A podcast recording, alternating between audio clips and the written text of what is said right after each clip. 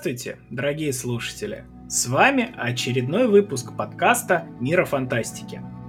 Сегодня мы собрались поговорить о новеньком с иголочки кинокомиксе от Джеймса Гана, фактически таком мягком ребуте «Отряд самоубийц». В нашем переводе «Отряд самоубийц. Миссия на вылет».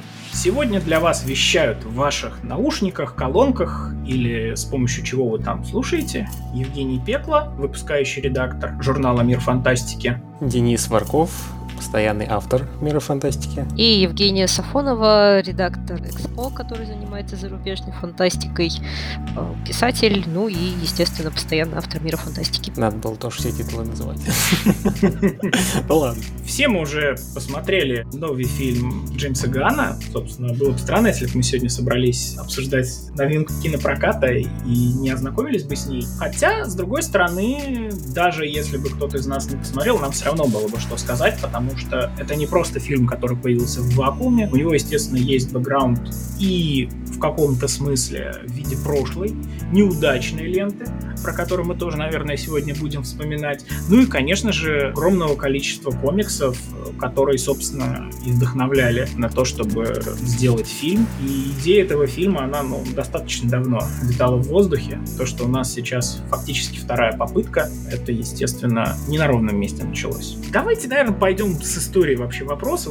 Денис, ты у нас тут прям безоговорочно, я думаю, эксперт по данному вопросу. Просвети нас вообще, что такое отряд самоубийц на уровне комиксов, в, каком, в каких еще вариантах он воплощался, то еще можно на эту тему было бы посмотреть. Ну а потом уже плавно перейдем к тому, понравилось, что в новой ленте, что не понравилось. Я, наверное, тогда начну издалека, потому что тот отряд самоубийц, который сегодня мы видим в кино и читаем в комиксах, это, можно сказать, не оригинальный отряд самоубийц. Вообще, команду впервые именно с таким названием, она появилась в 59 году. Это тогда были просто люди без суперспособностей, не наемники, даже не преступники, это были ученые и Рик Флэг, который тогда был э, бывшим военным пилотом.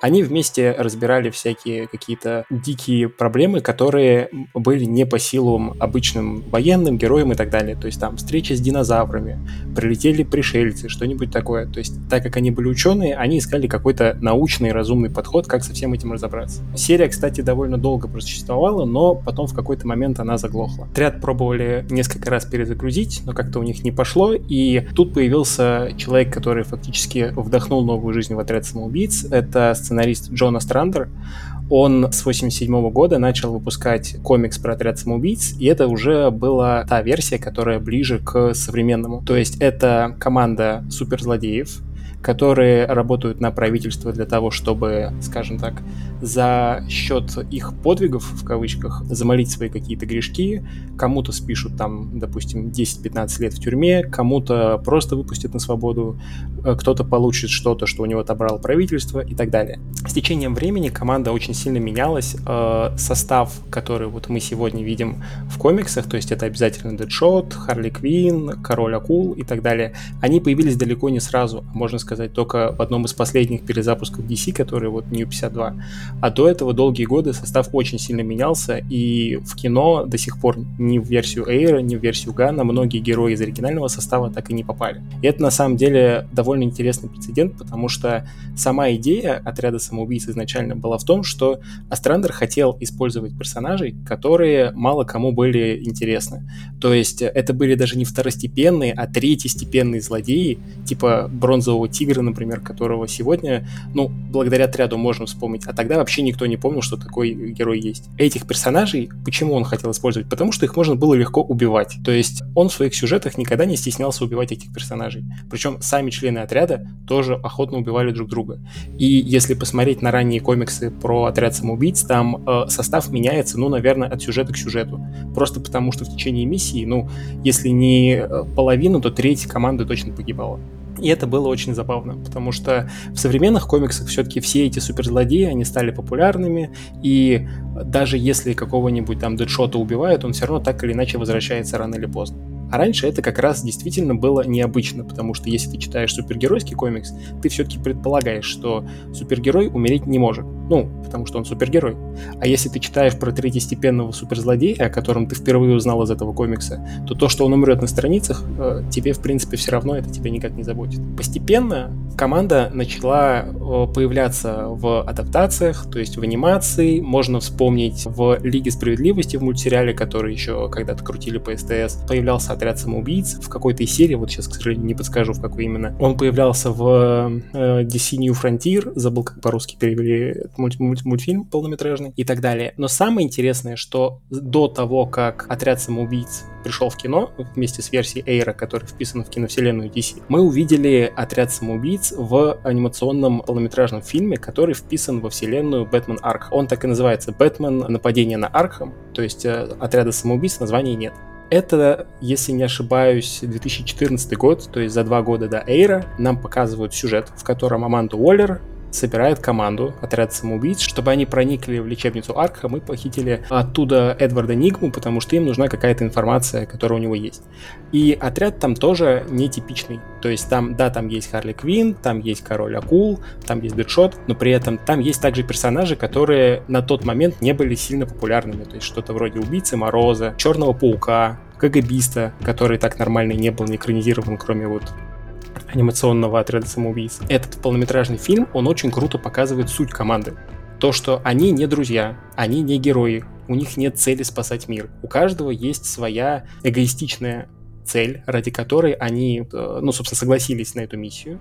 И каждый, кто-то погибает, кто-то нет, но двигается к тому, что, чтобы реализовать свою задачу. Это на самом деле очень круто подхватывает концепт отряда самоубийц из комикс, потому что в комиксах они тоже никогда не были героями. Если вы вспомните фильм Эйра, я думаю, мы о нем чуть позже подробно еще поговорим, то там в конце как раз очень многие ругали фильм за то, что команда в конце решает такая, давайте мы спасем мир, давайте мы остановим чародейку это как раз очень сильно выбивается из характера персонажей, потому что в комиксах они именно злодеи, они плохие люди. Да, там как бы есть, конечно, разные степени того, кто плохой, кто хороший, то есть там кто-то убийца, кто-то просто там вор, например, талантливый и так далее, но все равно они не хорошие люди, они не ставят себе задачи спасать мир. И что в первом, что во втором фильме, к сожалению, лично меня расстроило то, что этот концепт теряется. И прежде чем мы к фильмам перейдем, еще скажу про второй мультфильм полнометражный по отряду самоубийц, который на этот раз уже получил отряд самоубийц название. Suicide Squad Hell to Pay. Он вышел уже, получается, через два года после Эйровского фильма, и эта история вписана в анимационную киновселенную DC, в которой полнометражных фильмов вышло порядка 20, если мне память не отказывает. Здесь тоже команда частично знакомая зрителю, то есть там есть Харли Квин, там есть Дэдшот, там есть Капитан Бумеранг, при этом там опять же есть новые герои. Это, забыл как перевели, Копперхеда, там есть э, Бронзовый Тигр, тот самый, о котором я говорил, там есть Киллер Фрост, там есть другие персонажи. Медный появля... змей. Его перевели как Медный змей. Да, Медный змей. Спасибо большое. Очень много разных персонажей в этом мультфильме появляется. То есть там и Зум, который Эо Бартоун, там и Вандал Сэвидж, там и Харви Дент, и Доктор Фейт. Короче, персонажей очень много. И опять же, этот анимационный фильм, он берет за основу идею того, что отряд самоубийц — это злодеи. Это плохие люди, каждый из которых корыстную цель преследует. И здесь конкретно они выполняют задание Уоллер, но каждый из них хочет, не буду спойлерить, что, получить себе. И от этого получается, что концепт сохранился в анимации гораздо лучше, чем в фильмах. Но я думаю, собственно, я, я очень много говорю сейчас, поэтому давайте вы со мной поспорите, если не согласны насчет фильмов я только смотрела фильмы, поэтому могу высказаться только по фильмам, что, ну вот после того, что Денис говорил, я, конечно, понимаю, что в обоих фильмах все совсем не так, потому что герои неплохие ребята, они хорошие ребята, ну, скажем так, ладно, они серые ребята, которые, тем не менее, просто из-за определенных жизненных обстоятельств попали в трудную ситуацию и вынуждены, так сказать, вот э, в общем, у них было тяжелое детство, все как положено. И в результате они вынуждены зарабатывать себе на жизнь, скажем так, не совсем легальным путем, но, по крайней мере, как бы создается такое ощущение. Но они на самом деле хорошие ребята, потому что вот в конце, опять же, что в старом фильме, что в новом фильме, они точно так же потом, несмотря даже на угрозу своей жизни, они идут все равно спасать мир, спасать невидных людей, и вот это вот все. Причем даже а, в адрес некоторых персонажей, что в старом, что в новом фильме, ощущение, что они до конца не понимают, зачем зачем они мир идут спасать. Да, вот я, пожалуй, здесь соглашусь, потому что как бы не совсем понятна порой мотивация, но у меня, в принципе, претензии здесь, что к старому, что к новому фильму, что не у всех персонажей ты можешь э, понять прям мотивацию. Ну, не говоря уже о том, что...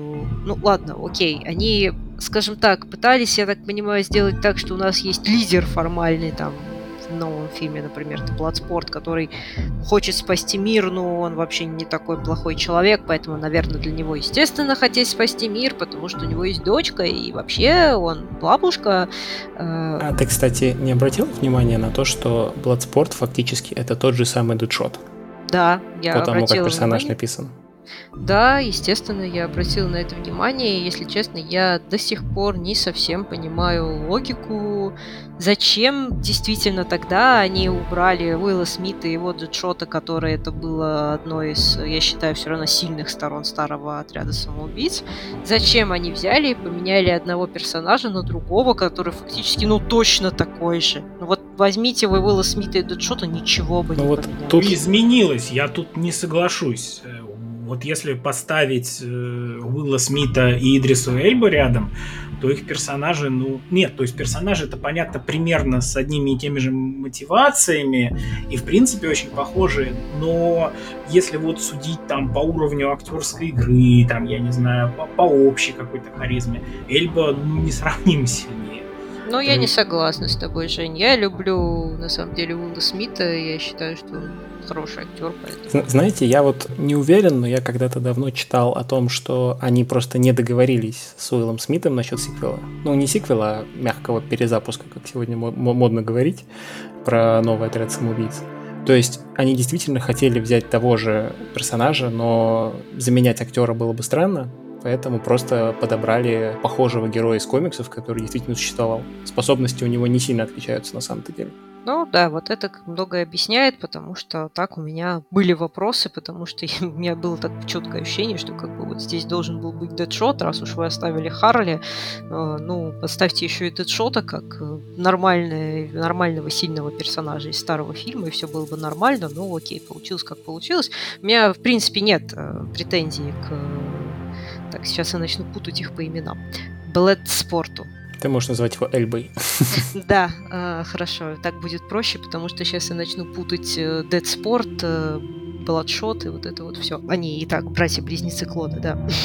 Я, кстати, вспомнил еще, что читал статью на, на днях про старый отряд самоубийц, и там рассказывалось, что они в прошлый фильм хотели вставить короля акул, но понимали, что его надо будет целиком делать с помощью CGI, а это очень дорого, поэтому они отказались в пользу Киллер Крока, который по, по сути такой же персонаж, но только его можно сделать с помощью практических эффектов. Ну, грим там все дела. Ну да, объяснимо.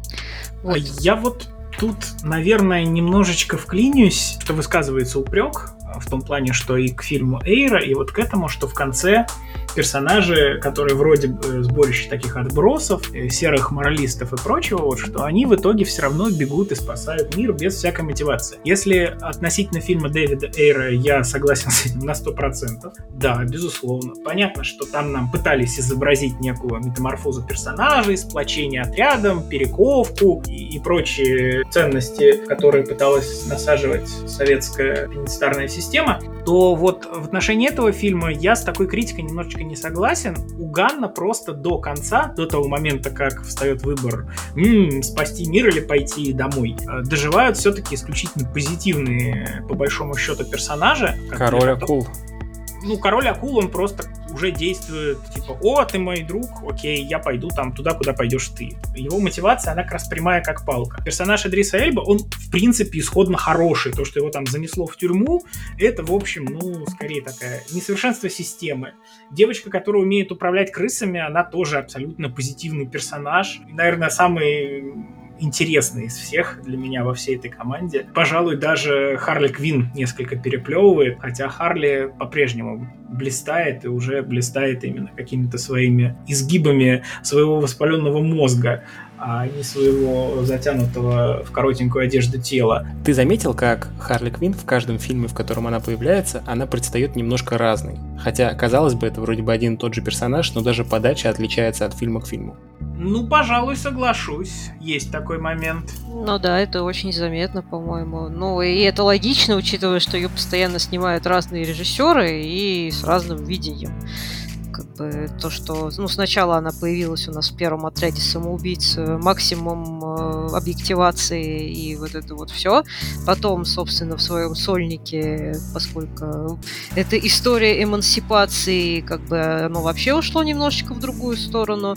Ну а Ган, он нашел такое ощущение, какую-то некую золотую середину между этим, и при этом немножечко сделал ее как раз-таки более безумные, наверное, самые безумные из всех трех киновоплощений, я бы сказала. Я бы сказал не самый безумный, а самым понятным безумием. Вот я бы это так сформулировал. Да, пожалуй. Но просто на самом деле она не производила на меня впечатление такой же безумной в первом отряде. В своем сольнике она скорее просто безбашенная. Но вот здесь вот я впервые увидела, что да, у нее действительно есть это безумие. Ну, вообще, это неудивительно, потому что Ган, как режиссером, как раз темой некоторого такого безумия, он, в общем-то, интересуется. Есть такой фильм, один из его первых таких полнометражных фильмов, называется «Супер», про простого парня, который немножечко тронулся умом и решил стать супергероем, бегать с разводным ключом и вопить «Заткнись, криминал». Ну, там, фраза может различаться в зависимости от того перевода, в котором вы смотрите. Но суть не в этом. Это малобюджетное 2,5 миллиона долларов авторское кино с довольно неплохим актерским составом. И в центре этого фильма как раз вот герои, которые, ну, откровенные сумасшедшие. То есть, что главный герой, что персонаж Элен Пейдж, которая к нему присоединяется, и вначале она кажется совершенно адекватной. Но чем больше она находится в кадре, тем больше ты понимаешь, насколько она съехавшая на всю голову. Чем более суровые события вокруг них происходят, тем больше сдвиг по фазе демонстрирует этот персонаж. У меня вообще есть ощущение, что, может быть, с отрядом самоубийц Ган во многом хотел поработать именно ради Харли Квин, потому что это ну, такое воплощенное безумие, и остальные персонажи тоже, конечно, могут такое демонстрировать, но Харли, она прям кладезь. Да, пожалуй, очень может быть. В этом фильме, кстати, э, если мы говорим про безумие, мне что понравилось в версии Гана, там есть разные герои, которые показывают разные его степени. То есть Харли Квин это одна, один разговор. В основном он как бы подается через визуальные какие-то эффекты. Ну, опять же, не хочу спойлерить. Есть персонаж Абнера Крилла, по-моему, так его зовут, который Полька Дотмен. Его безумие — это совершенно прекрасно. Каждый раз, когда он видит свою маму вместо врагов, это что-то такое, знаете, очень тонкая грань, э, очень тонкая шутка, но смешно, и в то же время немножечко как будто бы Ганг возвращается к шуткам, за которые ему могло бы очень сильно пролететь, но здесь это кажется уместным, потому что персонаж такой. Ну да, это абсолютно уместно. Это его основная мотивация, он сам это говорит, поэтому не знаю. Я, Даже не то, чтобы безумен, он просто сознательно пытается свою вот как бы травму пустить на пользу дела. Ему проще кого-то убить, если он видит не какого-то незнакомого человека, а свою мать, которую ненавидит, которая с ним сделала весьма страшные вещи взяли персонажа, который, ну, смешон сам по себе и вот своей суперспособностью поливаться каким-то разноцветным горохом. Человек-горошек, э, как его у нас перевели, это не может не быть смешно. Но, с другой стороны, это персонаж предельно трагичный. И Ган вообще вот это любит. У него очень многие персонажи, если начинаешь их ковырять или просто даешь Гану достаточно времени, чтобы он с ними поработал, то выясняется, да, что, с одной стороны, этот персонаж, он смешной, чем-то тебя веселит постоянно, но зачастую зачастую с другой его стороны лежит какая-то жуткая трагедия, которая там Бэмби в сторону подвинет. И вот это вот безумие, фарс и трагедия, они вот у Гана постоянно ходят рука об руку. Это, мне кажется, что, наверное, так вот то, что авторским стилем, авторским почерком можно было бы назвать. Вот я, кстати, здесь вклинюсь. Я после Стражи Галактики 2 очень сильно переживал за все следующие фильмы Гана, потому что, как мне показалось, что во второй части Стражи он потерял этот баланс, потому что там как раз очень сильно контрастируют сцены линии Йонду, например, и все вот эти шутки про говно, которые изливает Дракс и так далее. Это настолько несочетаемо было друг с другом, что лично у меня вызвало только негатив после просмотра фильма. То есть какие-то его положительные черты, к сожалению, не перевесили вот это отсутствие баланса. И я очень переживал, что когда объявили Гана на отряде, что здесь будет то же самое. И, к счастью, на мой взгляд, Гану удалось в этом фильме с балансом поработать лучше. При этом все равно, я, наверное, вброшу небольшую толику негатива, а, мне показалось, что местами новый отряд самоубийц ощущается, как будто это несколько разных фильмов в одном. То есть, если мы говорим, например, про эпизоды там, в джунглях, эпизоды с экшеном, там вся кровища, где-то мат, где-то просто раскрытие персонажей через какие-то их реплики. И тут же вклиниваются очень грустные флешбеки, например, Красолова, флешбеки Бладспорта, которые выглядят настолько по тональности другими, что очень сильно выбиваются и как будто бы замедляют фильм. И в фильме несколько таких эпизодов, которые по тону, они очень сильно выбиваются. Это глобально его, конечно, не портит, но мне кажется, что Ган все еще ищет вот эту идеальную формулу баланса в супергероике, к которой он э, хочет прийти и которая ему удалась в первых Стражах, но повторить пока он ее не смог, на мой взгляд. Я, кстати, тут могу бросить даже не толику негатива, потому что я до этого рассуждала, но если в целом говорить про мое мнение о фильме, я скажу кощунственную вещь, за которую меня закидают помидорами, что, наверное, первый отряд самоубийц мне по итогу понравился больше. Я не знаю, в чем тут дело. Возможно, дело в том, что я, в принципе, после окончания третьей фазы Марвел, я чувствую, что я немножечко так постыла к супергероике и возможно, меня уже не берут какие-то вот эти формулы. Я не знаю. Ну, во-первых, кстати, я должна сказать, что вторые Стражи Галактики мне понравились больше первых, поэтому тут с тобой я, Денис, не соглашусь. Как раз-таки мне лично то, что он додал много драмы и вот эта линия Йонду, меня как раз-таки это привлекло и стали для меня «Вторые стражи» как раз одним из самых любимых фильмов линейки Марвел. Поэтому на твой вкус э, это был дисбаланс, а на мой вкус это было «Да, спасибо, хорошо, вкусно, дайте еще». Мэри Поппинс, Мэри Поппинс.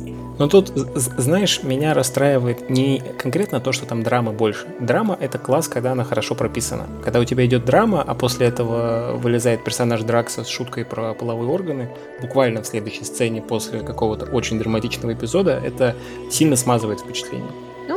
Мне вот не очень смазывало на самом деле. И как раз-таки, что я могу сказать про этот отряд, мне как раз-таки в итоге, что ли, какой-то вот этой драмы и не хватило. И я понимаю, что он просто не мог, потому что там огромное количество персонажей, и мне причем на самом деле очень хотелось узнать про них побольше. И да, это убойное совершенно начало, когда я ждала все-таки чего-то другого, немножечко, ну скажем так, да, убойный в буквальном смысле. Я вижу персонажа Майкла Рукера, я очень рада его видеть, а потом происходит то, что происходит. Мы не будем совсем уж спойлерить, наверное, не будем совсем уж спойлерить.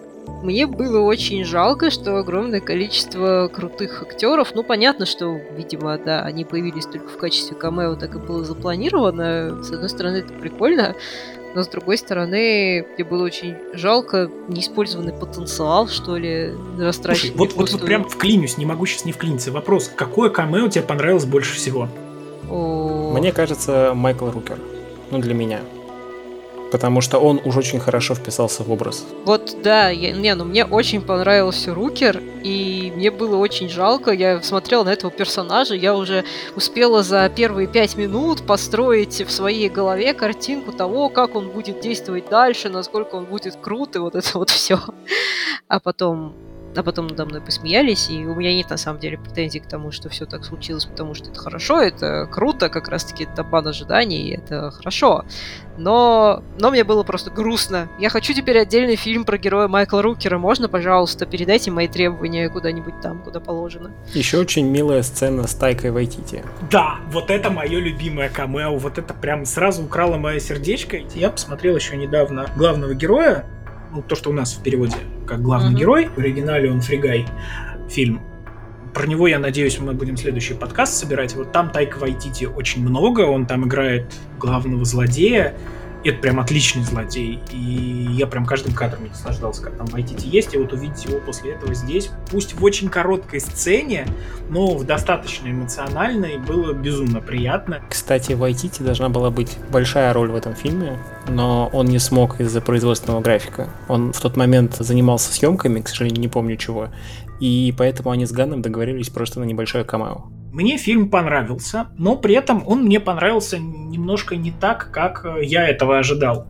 И с одной стороны, в каких-то отдельных аспектах он, может быть, уступает первому фильму, но во многом он ему уступает, наверное, просто за счет того, что фильм Эйра вышел раньше. Если бы фильма Эйра не было, мне бы вот этот отряд самоубийц понравился бы гораздо больше. Я бы гораздо на большем количестве сцен сидел с открытым ртом, я бы гораздо громче смеялся. Были моменты в зале, когда я действительно смеялся в голос, но их было не так много, как можно ожидать. Но с другой стороны, когда я вышел из зала и да, стал я... вспоминать какие-то отдельные моменты, мне вот начало становиться смешно. То есть здесь юмор построен больше не непосредственно вот на том, как исполнена ситуация, а на самой абсурдности ситуации. Поэтому, когда ты вспоминаешь не как конкретно что-то произошло, а что именно произошло, как бы некий метакомментарий, когда выстраивается вокруг этого, тебя начинает разбирать смех. Потому что автор действительно хорошо пошутил. Автор хорошо выстебал некоторую концепцию, некоторое клише. Ты вот в моменте этого можешь не выловить, но потом, когда ты будешь об этом вспоминать, тебе становится очень весело, и ты как бы ловишь с этого дополнительный кайф. Вот ничего подобного а, в эйровском отряде самоубийц не было и близко. Там были приколы, которые работали вот здесь и сейчас, но которые потом тебя совершенно не цепляли. Но с другой стороны, вот эйровский фильм, он меня уже подготовил. Подготовил к тому, что я увижу здесь. Вот для меня это реально вот фильм работа над ошибками. Просто пришел Джеймс Ган и показал, как должен был бы работать отряд самоубийц без идиотских злодеев, которые нервно дергаются, танцуют и пытаются при этом уничтожить мир, без идиотских мотиваций собирать отряд, потому что здесь реально основной концепт это то, что отряд занимается подчищением хвостов, которые оставили американцы где-то там, не на своей территории. Это логично. Отряд из ублюдков, он и должен этим заниматься. Логика здесь сохраняется. Более того, когда в конце они пытаются там спасать мир, потому что в живых осталась только та часть отряда, у которой совесть есть. И которые вообще, в общем-то, ребят неплохие, их просто, ну, заставили вот этим всем заниматься.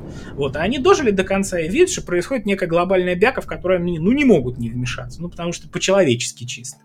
Жень, ну а насчет злодея, кстати. Ну, разве вот у меня, кстати, были большие претензии. То есть я, с одной стороны, понимаю, что, да, это, видимо, какая-то отсылка, возвращение к олдскулу и вот это вот все, но реально вот, во-первых, э, я вот не знаю, насколько здесь можно заспойлерить, кто у нас главный злодей. Я думаю, в трейлерах уже показывали все, так да. что можешь спокойно сказать, кто он. А кто? Я вот сама по себе это морская звезда. Не понимаю, про кого вы сейчас.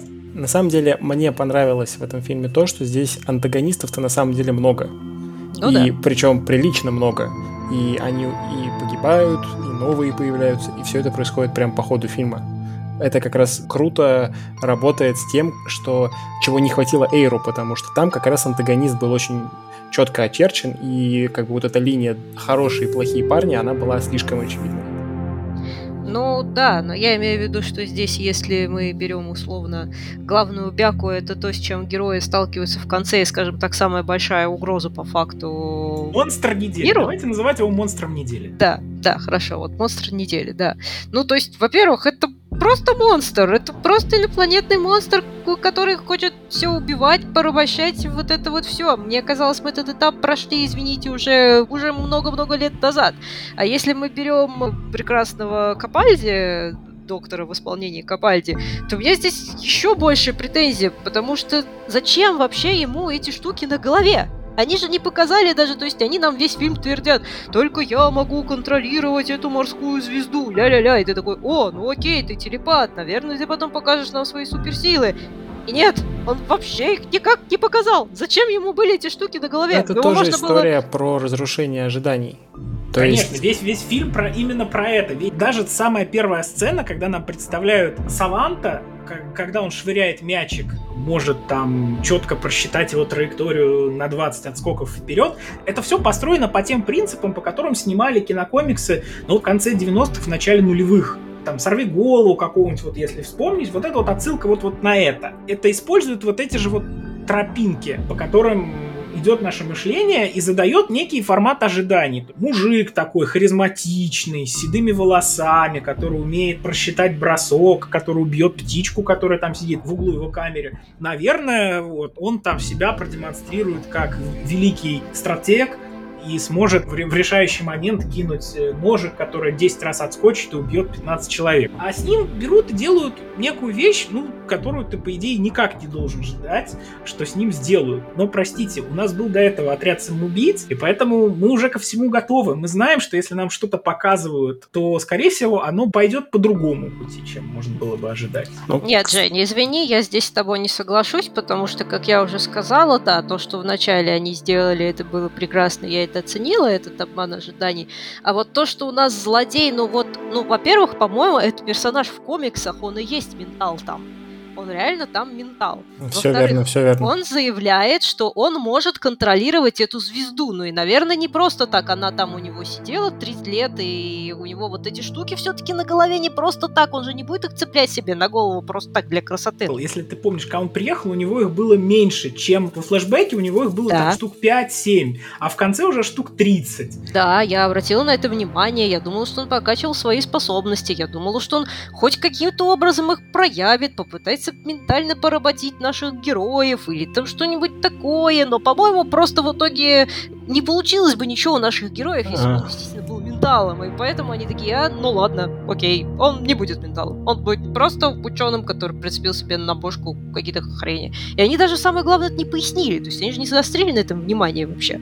Есть у него силы, нет у него сил, поэтому там не было как бы эффекта ожиданий, там не было такого, что герои такие, о, у него есть суперсилы, он ментал, нам надо его опасаться, а потом в итоге выясняется, что будет жулик, который, как в третьем Железном Человеке просто все наактерствовал, что-нибудь напридумывал. Но нет, он должен быть менталом, по уму он должен быть менталом, он же как-то контролировал реально эту звезду. И, по идее, если за 30 лет там не было никаких эксцессов, наверное, в, в итоге просто нет. Просто злобный ученый, потому что злобный, и злобный монстр, потому что злобный. Ну, извините, уровень злодея какой-то, по-моему, ну, такой себе. Я здесь вброшу такую мысль, что все злодеи здесь умышленно сделаны так, как э, они предстали бы в годах 80-х. То есть, если мы берем того же Старо, это, кстати, первый злодей, с которым столкнулась э, Лига Справедливости все вместе. Он именно сделан таким вот, каким он был в комиксах, причем в старых комиксах. Если в более современных, у него тоже есть телепатические способности. Он может общаться без захвата человека, то есть телепатически просто отсылать свои мысли. Он может летать, он может много чего. То здесь они его сделали примитивным, простым. Точно так же диктатор, которого нам показывают, он примитивный, простой. Точно так же злой ученый, как ты говоришь, какой он? Он примитивный, простой. Это все сделано для чего? Для того, чтобы злодеев много, но их было бы легко выпиливать, на контрасте с этими как раз достаточно такими клишированными и пустыми злодеями герои выглядят глубже, потому что ты смотришь на этих персонажей, тебе дают флешбеки, тебе дают раскрытие через какие-то их действия, и как будто бы этот контраст здесь конкретно работает хорошо. Ну, мне, по крайней мере, это понравилось. Ну, а мне вот не хватило как раз-таки. Мне, я хочу сказать, не хватило, что, ну, наверное, кстати, здесь э, мои ожидания в какой-то степени сыграли роль, потому что я ждала в какой-то степени вторых Стражей Галактики, только, ну, пожестче, наверное, все-таки. Но в итоге я этого не получила, и поэтому мне не хватило ни раскрытия героев, ни раскрытия злодеев, вот честно могу сказать. Причем самое странное, что я понимаю, что по формуле они сделали все нормально. То есть крючочки они развесили где нужно, чтобы про героев, по крайней мере. То есть ты про каждого героя действительно, ну, по крайней мере, тех, кто выживает к самому концу, ты точно знаешь, ты можешь сказать, вот, окей, они в какой-то момент обязательно пускают сцену, где выясняется, что вот, вот у него было такое-то детство там или что-то такое. И как бы этого должно, это должно работать, и я понимаю, на какие крючки они давят, э, это должно работать на создание у тебя эмоциональной привязки к персонажу. Но не знаю, для меня в итоге ни один из героев, даже положительный, я не могу сказать, что у меня возникла хоть какая-то эмоциональная привязка к нему, не считая Рика Флега, который был, собственно, в прошлой части, и Харли, про которую я уже посмотрела и полнометражку свою, и тут понятно, что у меня будет к ней привязка. Единственный, наверное, персонаж, который мне понравился, но, опять же, он не вызвал у меня ощущение, ой, какой-то лапочка, я за тебя болею, мне не все равно, если ты сдохнешь, а в плане, что это хорошо и интересно сработанный персонаж, это миротворец э, в исполнении Сины. И мне понравилось здесь в первую очередь то, что это такой... Вот это действительно понятный, классный и жестокий стёб над э, прекрасным героем, и в данном случае, я так понимаю, конкретно Капитаном Америкой, если я правильно поняла. Ну, когда-то давно, да, но сейчас они очень разные корни этого персонажа угадываются все равно, тем не менее. Что мне действительно понравилось, э, так это, ну, поскольку мотивация персонажа озвучивается в самом начале им самим, и я думаю, что это не будет спойлер, вот это вот его прекрасная формула, что я так люблю мир, что ради него готов убить женщин, детей, стариков, и вот это вот все. Это же еще и, по-моему, прекрасная такая отсылочка на пацанов в какой-то степени. То есть для меня, кстати, в принципе, вот этот отряд, он стал чем-то средним в итоге между, наверное, Стражами Галактики и пацанами. Потому что пацаны с их вот этим Кстати... вот действительно шуточками 18+, жесточайшим стебом и вот это вот все. По итогу вот это действительно ближе к пацанам получилось. Но для меня, не знаю, что-то как-то по-моему, они все-таки не выдержали баланс, на мой взгляд. Ну или, или может быть, это моя вкусовщина. Вот. Мне очень трудно, честно, вот разобраться, в чем тут причина, почему этот фильм вроде бы у него есть все формульные составляющие успеха, почему он должен понравиться. Если я его анализирую с технической точки зрения, он очень хорошо сделан, что сценарно, что режиссурно, что по тону. Он очень хорошо технично сработан. Это отличная работа. Но почему оно меня эмоционально не зацепило, я не знаю. Ты нахваливала миротворца как персонажа, а он, кстати, единственный из всего этого отряда получил свой спин -офф. Будет сериал, так и будет называться «Миротворец», который выйдет на HBO Max, по-моему, в 22 году. Его как раз полностью сценарий написал Ган, опять вернется Сина, а там будет, кажется, 8 серий, и из них 4, по-моему, Ган сам даже снял. Так что этот персонаж получит продолжение в киновселенной точно. Да, и поскольку нас наверняка будут слушать те, кто еще не ходил в кино, могу сказать в тему, что обязательно посидите, будет сцена после титров, связанная... Две. А, две? Первая, да. она вот, да, ближе к началу титров скорее, а вторая реально после титров, там прям сидишь, сидишь, сидишь, сидишь. О, наконец-то сцена. Мне в этом фильме как ни странно, очень понравились актерские работы практически всех. Потому что вот в фильме Эйра там практически никто не играл. Здесь играют абсолютно все. А Если... как же Джай Кортни? Он был прекрасен в этом образе, учитывая, что он, в принципе, нигде обычно не играет толком. Но в образе Бумеранга он был очень хорош. А, Бумеранг сам по себе персонаж, реально такой хорошо сделанный. Если рассматривать реально вот отряд самоубийц как историю о том, как ребята из э, тюрьмы э, послали делать грязную работу, Бумеранг — это идеальное воплощение этой концепции. Он реальный такой зэк-приколист. Я думаю, что если в какую-нибудь хату э, притащить отряд самоубийц, э, показать всем и спросить, ну, типа, кто вам больше всего понравится, я думаю, что там все безоговорочно скажут, ну, капитан Бумеранг, он совершенно наш человек. Он, он действует исходя из своих целей. Он вроде бы, выйдя чуть-чуть на свободу, оказавшись вот в отряде, он все равно продолжает жить совершенно по тюремным законам. Выживает точно так же, как он выживал в тюрьме. И это мне в этом персонаже, ну, я не, не могу сказать, что я там поклонник э, эстетики тюремной или еще чего-то такого, но вот именно как проработка персонажа мне это безумно нравится, как он сделал. Это очень высококачественная работа. И да, поэтому на фоне других персонажей из первого отряда самоубийц он прям реально выделяется. Но здесь... Согласен. Здесь мне нравятся, в общем-то, все. Понятно, что Идриса Эльба там даже заставлять играть не надо было, или Марго Робби. Они и раньше, в общем, выдавали всегда очень хороший уровень. Но здесь прекрасно играет Сина, хотя он, ну, не очень актер, больше рестлер. Реально каждого важного персонажа, если здесь взять, когда он в кадре, я, в общем-то, не вижу актера. Я вижу здесь именно персонажа. Я вижу очень искренние эмоции персонажа. Вот единственный, кто мне, наверное, не очень понравился, это, как ни странно, как раз Рик Флэг. У меня нет понимания, что он должен был играть. То есть про других персонажей я могу сказать, да, вот тут вот так, такой-то характер, Там Соня Миллениал, Даниэла Мелшор, который играет Крысолова второго. Просто, наверное, мой любимый персонаж в этом фильме. Ничего с собой не могу поделать. Она именно такая молоденькая, вроде бы и глуповатая. Связь с крысами и любовь поспать, они какие-то очень такие, мне прям нравятся. Вот реальный такой миллениал, как есть. Вот она из всех из них, наверное, выглядит ну, наименее из 80-х. Ну, Совершенно классная работа у Дэвида, господи, как же он, да, Даст да, Мальчан, да, как-то вот, э, Человек-горошек. Он, в принципе, неплохой актер, но здесь ты прям вот любуешься его сценами, как он играет лицом, то, что он должен сыграть, как короткие фразы достаточно бросая, но тебя прям пронимает. Вот здесь он прям выкладывается. Ну и Аманда Уоллер, которую исполняет Виола Дэвис, она здесь, по-моему, еще более противная, чем была у Эйра. А Хотя... вот тут я с тобой не соглашусь. Давай, не Для меня главное разочарование этого фильма это как раз персонаж Аманды Уоллер, потому что она очень сильно здесь сдала по сравнению с тем, какой она была представлена у Эйра. Там это была как раз вот эта властная женщина из комиксов, которая могла заткнуть Бэтмена, которая могла манипулировать Лигой Справедливости ради своих интересов. А здесь она, блин, она не просчитала то, что ее сотрудники могут с ней не согласиться, она не просчитала вообще в принципе то, как устроен ее офис изнутри, то, что там работают люди не лишенные эмоций и понимающие, что они здесь делают и для чего, а работают обычные, по сути, офисные клерки, которые просто вместо того, чтобы в трелло карточки двигать, они двигают наемников на спецсекретной операции. Это как бы как шутка хорошо, но это бы так не работало в реальности. И в комиксах, соответственно, это слушай, тоже так не работало. Слушай, ну в фильме Эйра она обделалась гораздо сильнее.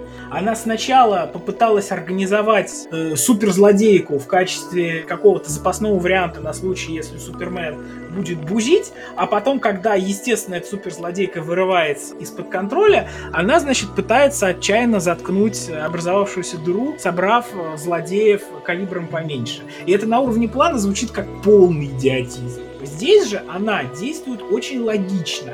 У нее вполне понятная цель Америка обделалась как страна, надо замести следы. Супермена мы позвать не можем заметать следы. Он человек позитивный, он за добро и справедливость, а мы тут грязь под ковер заметаем. Поэтому вот берем тех, кто подвернулся под руку, кому, в общем-то, плевать, чем заниматься, суем им бомбы в голову и вперед на пляж стрелять военных из Банановой Республики. Вот знаешь, а с точки зрения мотивации, понятно, да, и все абсолютно логично. Я говорю скорее о представлении персонажа. То есть то, какой она была в Эйра, пусть там как раз с мотивацией были проблемы, но это уже вопрос сценариста. Я говорю о том, как э, она отыгрывает ту же самую роль.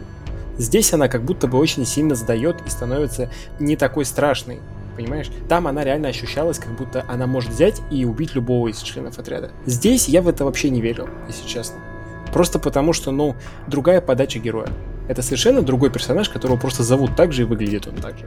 Она как-то не колебалась, когда ей надо было убивать членов отряда. Просто вот ни, ни, ни минуты. Да вот знаешь, как-то как раз таки нет. Она до последнего такая, нет, развернитесь, я кому сказала, нет, пожалуйста. Вот, вот, вот. А потом еще такая, ох, черт возьми, и с таким большим-большим сожалением нажимает на кнопочку. Давай все-таки мы учтем ситуацию, в которой она это делает. Они там не дезертируют, не пытаются увильнуть от работы. Они не хотят эвакуироваться и признать, что их миссия закончена. Все-таки согласись, одно дело ставить двойку, когда человек не выполнил свою работу, а другое дело пытаться поставить двойку, когда он тебе вместо двух страниц сочинений написал четыре. Но опять же, если идти по твоей логике, что ее цель была в другом, в том, чтобы прикрыть американское присутствие, то она как раз должна сразу поставить все двойки и типа, ребята, я тут ни при чем. Четверть да, закончена. Это был самый надежный вообще способ ну, точно похоронить это все, потому что что они там увидели и что они там услышали, она знать не могла. То есть, как бы получается, что суть персонажа потеряна. Ну, по крайней мере, для меня. И это как раз тот антагонист, который для отряда самоубийц, по сути, ключевой. Аманда Уоллер, конечно, не всегда была в комиксах главой этой программы, но в тот момент, когда она и стала, это прям идеальный персонаж, который олицетворяет собой силу не физическую, а вот эту власть над людьми. Здесь этой власти вообще не ощущается. Ган ее потерял. Может быть умышленно, может быть он специально сделал перегиб на других злодеев, чтобы мы больше внимания им уделили, а она, как бы, Уоллер осталась, грубо говоря, за кадром преимущественно. Но мне не хватило вот этой властности. Потому что, как я уже говорил, в анимационных отрядах самоубийц они все плохие люди. И когда ты смотришь на них, ты понимаешь, что все эти члены отряда самоубийц плохие, но у Ольры еще хуже. Она прям отвратительный человек. Даже на контрасте со всеми этими убийцами и так далее. Потому что она как Амбридж в Гарри Поттере. Да, да, да, вот я да, тоже да. думал. С другой стороны, нет, Амбридж, она все-таки была более малодушная, что ли, более мелочная. Как раз Гану было важно, поскольку он все-таки создавал такую атмосферу трэшового комикса из 80-х, ему все-таки, наверное, было важно, чтобы добро в конце победило зло. А вот если Уоллер бы вышла сухой чистенькой из всей этой истории без повреждений, вот можно было тогда сказать, ну вот да, зло как бы не получил по шее. Зато представьте себе, как неожиданно было бы для зрителя, если бы в конце она реально убила всех, кто пошел мир спасать. Даже если бы это были какие-то там из известных, полюбившихся уже за этот фильм персонажей. Вот это бы круто сработало на Но... зрителя, потому что вау, она как может... ты себе представляешь, что Харли Квин, например, Ну, Харли, Харли вряд ли. Но вот, например, убить того же короля акул или еще кого-нибудь, они вполне могли. Эти герои взаимозаменяемы. Как вот нам показал Эйр, и который хотел взять акулу. Ну, скажем так, я, с одной стороны, с тобой согласна, что и вот если бы она успела, например, нажать кнопочку и убила, например, короля акулы, на этом месте подзорвались просто пуканы всех зрителей, и даже в какой-то степени стало бы, возможно, больше понятна реакция вот этих ее сотрудников, еще больше понятно, скажем так. Но, с другой стороны, надо знать э, меру в обмане ожиданий, иначе мы получим, э, ладно, я не знаю, наверное, за это меня тоже снова закидают помидорами, возможно, даже присутствующие, но иначе мы получим новые ЗВ, потому что надо знать меру между тем, чтобы обманывать зрительские ожидания, и тем, чтобы обманывать ожидания просто ради того, чтобы обмануть ожидания, а не ради того, чтобы вызвать совершенно рассчитанный конкретный эмоциональный эффект и не перегибая палку. Я в тебя ничего не брошу, потому что я новые фильмы Звездных войн не смотрел. Я себе сказал, я не буду это делать. И не стал. Тебе повезло. Э, я могу сказать, что мне не понравился седьмой эпизод, мне очень не понравился девятый эпизод, и я в полном восторге от восьмого. Но, судя по всему, про восьмой ты сейчас и говоришь, что он тебе очень не понравился, и то, что там есть обман ожидания ради обмана ожиданий. Я бы вот куда бы хотел бы перевести сейчас разговор. Мне очень понравилось, как Ган играл с картинкой. Там есть куча эпизодов, которые, где на экране, когда должна появиться какая-то надпись, она появляется из окружения. Там, например, э, дует ветер, сдувает листья, и часть листьев остается, и как бы там из них образуется, там, например, слово «сейчас», поясняющее, в какое время происходит действие. Вот, и таких штук было много довольно в этом фильме, и это довольно популярная сейчас тема в комиксах, этим пользуются, чтобы вписать какие-то слова, там, например, э, название комикса на разворот, аккуратно врисовав в какую-то сюжетную картинку. Это мне прям ну, сильно понравилось. Хотя, казалось бы, такая мелочь небольшая, но сделано эффектно. Во-вторых, мне дико зашла, э, на мой взгляд, совершенно комиксогеничная сцена, когда два персонажа дерутся, и нам половину драки показывают в отражении в шлеме. Ну, чисто кадр ради кадра. Ну, невозможно не наслаждаться его красотой. Мне, кстати, еще, если мы говорим именно про визуал в фильме, мне очень понравилось в финальной битве то, что все происходит при очень ярком дневном свете.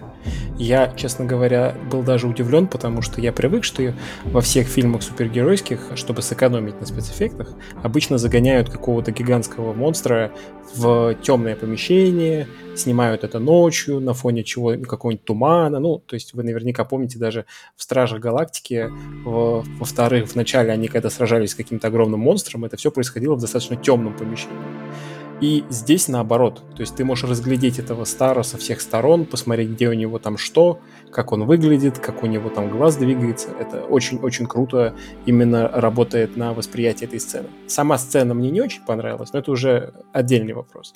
Но то, что было видно все, и было видно все хорошо, это прям огромный плюс Гану. Ган, в принципе, уже просто на Стражах Галактики, во-первых, показал, что он мастер нестандартных решений, потому что сама по себе вот эта битва во вторых Стражах Галактики в начале, где, ну, а теперь герои будут сражаться где-то там с монстром на заднем плане, а мы будем смотреть, как танцует малыш Грут, ну, это, по-моему, было гениальное решение, поэтому, собственно, здесь шлем меня не удивлял, но, да, это было красивое визуальное решение, и вот эти вот, да, заставки, которые образовывались там из пламени, из листьев и вот это все, да, это было красиво. Кстати, я еще когда читал отзывы на отряд самоубийц, очень часто встречал мнение, что он просто применил к отряду уже отработанную э, формулу стражей. То есть здесь у нас есть условно маленький груд, у нас есть условно большой груд, который мало говорит, но как бы милый, классный, добрый.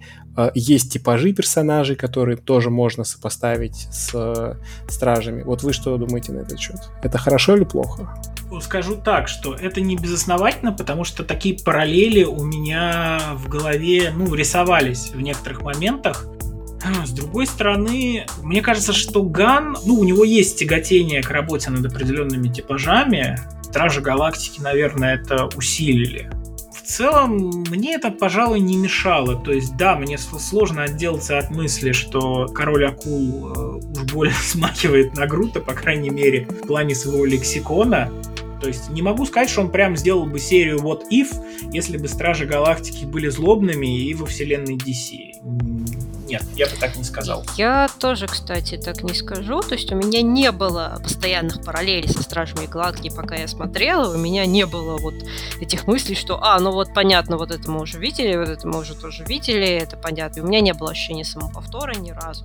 Но у меня скорее из-за этого вот возник после просмотра очень интересный вопрос, который я продолжаю задавать себе и, наверное, буду задавать его себе в ближайшее время. Почему, если действительно, если так подумать, да, формула угадывается, формула персонажа угадывается, формула вот приемы, которые Ган использовал в Стражах, они, в принципе, тоже угадываются.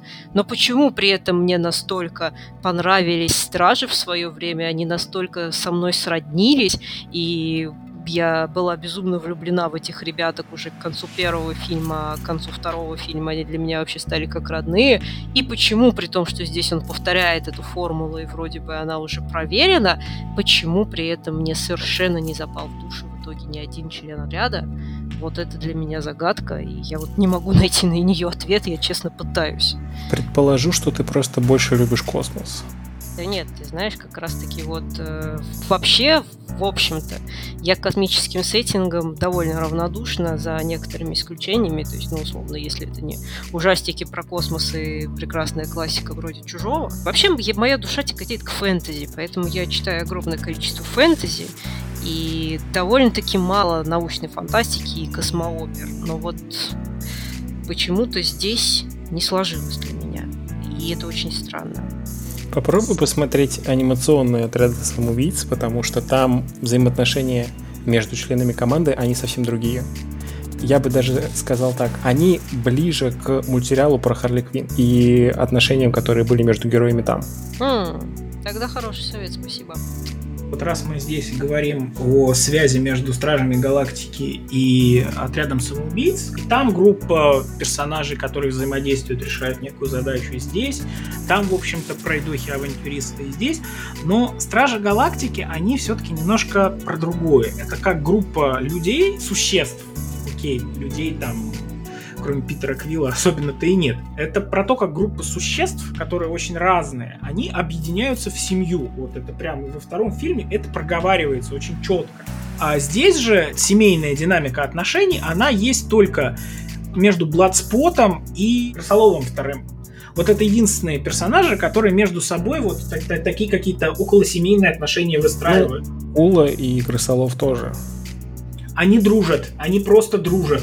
Мне кажется, если условно у, у гановского отряда будет сиквел, и в сиквел возьмут тех же самых персонажей, допустим, то они уже смогут как-то развить свои отношения. Она скорее шефство над ним берет. Это не то, что она хочет с ним все сиквелы пройти огонь и воду или нет. Она просто как бы ну, в моменте вот с ним увиделась, ей стало его жалко, ей захотелось помочь этому персонажу. А вот именно с Бладспотом она в нем, ну, фигуру отца, который у нее погиб, а она в нем видит а он в ней, соответственно, видит фигуру дочери. И у них вот эта динамика их тянет прям друг к дружке. Если там сводить фильм к эволюции персонажей, арка персонажей между ними случается. Я вот знаешь, о чем еще подумал? Что в фильме очень интересные взаимоотношения между персонажем Писмейкера и Бладспорта. И мне кажется, что их как раз вот противостояние, оно тоже очень-очень сильно напоминает, как в Стражах Галактики, помнишь, они постоянно пререкались друг с другом все до определенного периода, пока не поняли, что вот, вот все, совсем теперь надо быть серьезным. И эти двое, особенно вот эта сцена, где они в джунглях там с партизанами, она отлично показывает э, ту же динамику отношений между героями. Слушай, вот та сцена, я ее когда смотрел, я понимал, что они ссылаются прям прямым текстом на Хопса и Шоу. Вот она прям вот да. визуально даже практически повторяла ту сцену, как они, понтуясь друг с дружкой, базу громили. То есть и сюжетно, и там планы камеры периодически выстраивались таким же образом. Но при этом я, правда, не мог отделаться от мысли, что в Хопсе и Шоу эта сцена гораздо лучше работала. И работала она именно потому, что противостояние вот этих двух персонажей, оно началось гораздо раньше и гораздо лучше было раскрыто. А здесь это ну, такая была скорее больше постмодернистская шутка, цель которой была в том, чтобы отвлечь нас ради главной хохмы, которая последовала после. Да, да, да. Но все равно у них же вот эта динамика спора условного, кто лучше, она и дальше продолжается. Просто уже не в такой же степени, но есть. Отдельный класс шуток из этого фильма это когда они меряются, у кого пули больше. Это прям да, это было прекрасно. И, к слову, да, в итоге это была отдельная арочка, которая в итоге получила свою кульминацию и свое разрешение. И, между прочим, очень хорошо все получилось. Вот это как раз линия, которая к ней вообще нет никаких вопросов. Да. Если спрашивать вот лучшая роль Джона Сина на сегодняшний день, я без сомнений назову именно «Отряд самоубийц» второй. Я не так много смотрел, к сожалению, на Джона Сину в кино.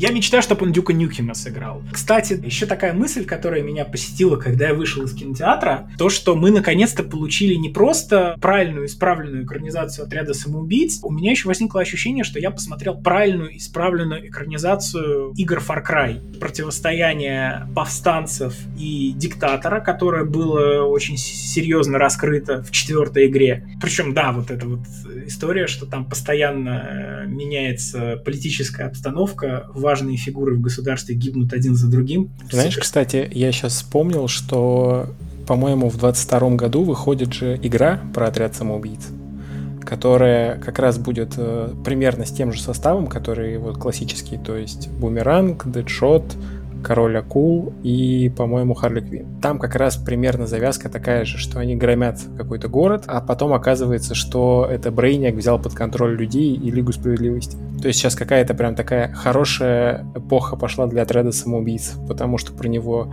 каждые два года что-то новое выходит. То есть там сначала был мульт в 14 потом фильм Эйра в 16 потом новый мульт в 18 потом вот э, отряд Гана должен был в 20 выйти, но его перенесли. То есть так он как бы через три вышел года, но должен был в 20-м. И теперь в 22-м мы получаем игру.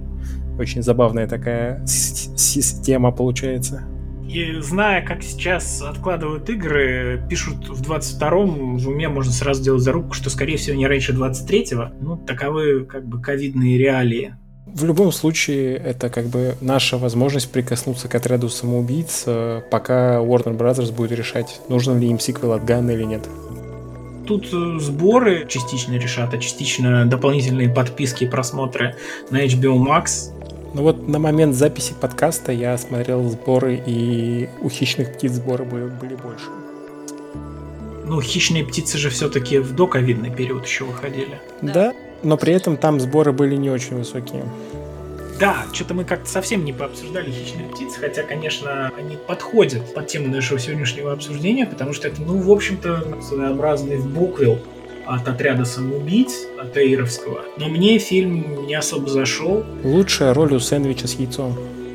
Я люблю Макгрегора, поэтому ничего не могу поделать. Мне очень понравился Ромочка Сионис, у меня есть футболка с ним, и мне больше ничего не нужно. Мне, кстати, показалось, что «Хищные птицы» — это, знаете, такая работа над ошибками насчет линии Харли Квин после отряда самоубийц Эйра. А вот фильм Гана — это работа над ошибками уже по всему отряду самоубийц. Потому что они как бы понимали, кто там главная звезда в первом фильме был. И теперь они прибираются со всеми остальными. Мне из первого отряда самоубийц, наверное, мне Харли Квин понравилась самую чуточку больше, ну просто потому, что ее, наверное, было больше на экране. Здесь уже мы знали этого персонажа, нам его фактически не представляли. И да, она здесь классная, крутая. То, что с ней происходит, это действительно здорово. Сюжетный поворот в середине, когда ее, значит, ловят то, что происходит дальше, это прекрасно и круто. Это, наверное, единственный сюжетный поворот, который, на мой взгляд, вообще не читался. Угу. Ган, когда взялся за отряд самоубийц, ему сказали, ты можешь брать любых персонажей, и мы никак не будем влиять на работу над сценарием. Но есть одно условие. Ты должен вписать в сценарий Харли Квинн. Логично. Ган ее здесь вообще не объективировал. Если сравнивать с первым отрядом самоубийцы, даже если, в общем-то, с хищными птицами сравнивать, то здесь он к ней отнесся, на мой взгляд, с максимальным уважением. Мне кажется, у него просто был другой женский персонаж, который был буквально в каждой сцене показан так, чтобы после фильма все ее обожали. Поэтому не до Харли Квинн было. Ты сейчас о ком? Ну как, крысолов. Не знаю, как у вас, но у меня все соцсети завалены восторгами, какая Даниэла Мель... Мельхиор, или как ее прекрасно. Мельшор, по-моему, Кинопоиск э, рекомендует ее переводить, хотя да, Мельхиор пишется. Ну, она клевая, она мне очень нравится как персонаж, но никакой объективации ее я не заметил. Я не про объективацию, скорее, я про то, что дали другого женского персонажа, который как бы затмил Харли Квинн по-своему. Нет, я не могу сказать, что она затмевает Харли Квинн. За ней реально очень приятно наблюдать, но если меня спросить, кто здесь прима балерина, не задумываясь, я скажу, это все-таки все еще Харли Квинн. А вот, кстати, пока ты говорил, Женя, я сообразила, почему, чего, видимо, мне все-таки не хватило. Мне, наверное, не хватило как раз-таки вот этого какого-то внутреннего надлома у всех них. При том, что, ну да, мне с одной стороны вроде дают драму Красолова, а с другой стороны ее так ее дали в одной сцене, как будто бы для галочки, а в остальное время она ходит, и ты не видишь у нее этого надлома. А вот в первом отряде самоубийств, там, конечно, была в усмерть эта бедная покоцанная линия Харди Джокера, но даже в этом покоцанном виде она для меня родила как бы достаточно вот этого представления о внутреннем конфликте персонажа, в принципе конфликте персонажа, причем обоих персонажей. Степени Джокера меньше, конечно, но Харри в первую очередь, чтобы я влюбилась в этого персонажа и чтобы мне стало за него обидно, чтобы я за него переживала, чтобы я за него болела.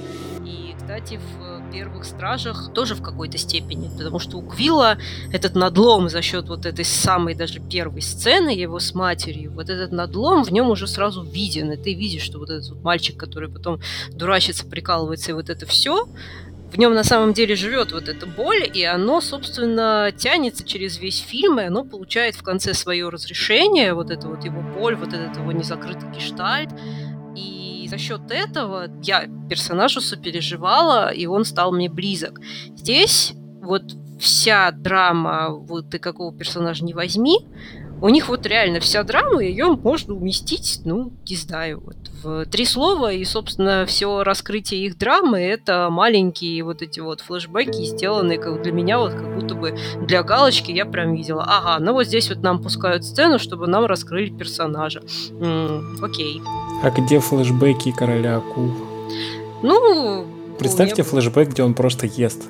То есть нам три, три минуты сцена, где он ест людей постоянно, вот просто, просто пожирает людей и все. Это очень гановская, кстати, сцена была бы. Кстати, Возможно, да. он ее продвигал, но ее там не утвердили в каком-то для ради экономии бюджета. Например. Ну блин, было бы очень классно, если бы действительно какой-то такой эпизод, э, может быть, в режиссерской версии Гана да, вот этого, кстати, не хватило. Была бы вообще огонь сцена, если бы они такие сели, вот они ехали в этом автобусе, и, грубо говоря, сели в кружок, и такие начали обмениваться своими слезными историями и воспоминаниями. Я хочу слезную историю ласки. Вот это была бы, я думаю, слезная история. Я думаю, они с акулой нашли бы общий язык. Да. Нет, я думаю, акула бы ее сожрал при первой же возможности. Кто знает, кто знает кажется, это идеальная нота, чтобы подвести итоги и распрощаться с нашими слушателями. Не будем дальше вас своими мыслями по поводу этого фильма бомбардировать. В любом случае, ну, кино, оно может быть и спорное, но, по крайней мере, не стыдное. Особенно, если вы знакомы с Ганом как режиссером с более ранних работ, а не только со Стражей Галактики, и знаете, что он может там, подпустить кровищу, сморозить устами героев что-нибудь такое, от чего у приличных людей уши начинают немножко так, в трубочки сворачиваться. Это в фильме «Вагон и маленькая тележка». Если вам такое по душе, если вы э, нормально относитесь к трэшовым замашкам, то фильм вам, скорее всего, зайдет. Да, я присоединяюсь абсолютно. Я здесь очень много ворчала и бурчала, но тем не менее я ни в коем случае не пожалела о том, что я сходила на это в кино. Это было весело, это было зрелищно, это было ярко, это было интересно, это было смешно. И, в общем, у фильма очень много достоинств, а ворчу я всегда, так что не обращайте внимания. Ну, а я, наверное, скажу, что я согласен, собственно, с коллегами по подкасту. Обязательно посмотрите новый фильм, а затем посмотрите анимационные версии, чтобы сравнить, что получилось лучше. Все еще буду топить за них постараюсь в ближайшее время, благо, что они есть в кинопоиске. В принципе, анимация DC это хорошая такая тема для отдельного подкаста, потому что там очень много всего, и очень мало кто на самом деле это смотрел, а оно там достойно. Там есть очень сильные работы. Я думаю, что там мы посадим тебя и еще парочку твоих клонов, чтобы, значит, самое, на три одинаковых голоса. Э, Там, кстати, я вспомнил, что отряд самоубийц, который появлялся в э, Hell to Pay анимационном, он же потом появился в финальном фильме про Лигу Справедливости, я забыл, как она называется, где они с Дарксайдом на Земле сражаются, который финальный фильм для анимационной вот этой киновселенной. Там тоже есть отряд самоубийц. И его там, кстати, довольно много. То есть, учитывая, что фильм идет два часа, и он про Лигу Справедливости, отряда там при этом достаточно. Ну, там это сюжетом оправдано, что все силы Земли объединяются против Дарксайда. Круто. А за сим позвольте нам откланяться. Для вас сегодня говорили ртом Евгений Пекла, Денис Варков и Евгения Сафонова. До новых встреч! Спасибо. Всего доброго! Всем пока!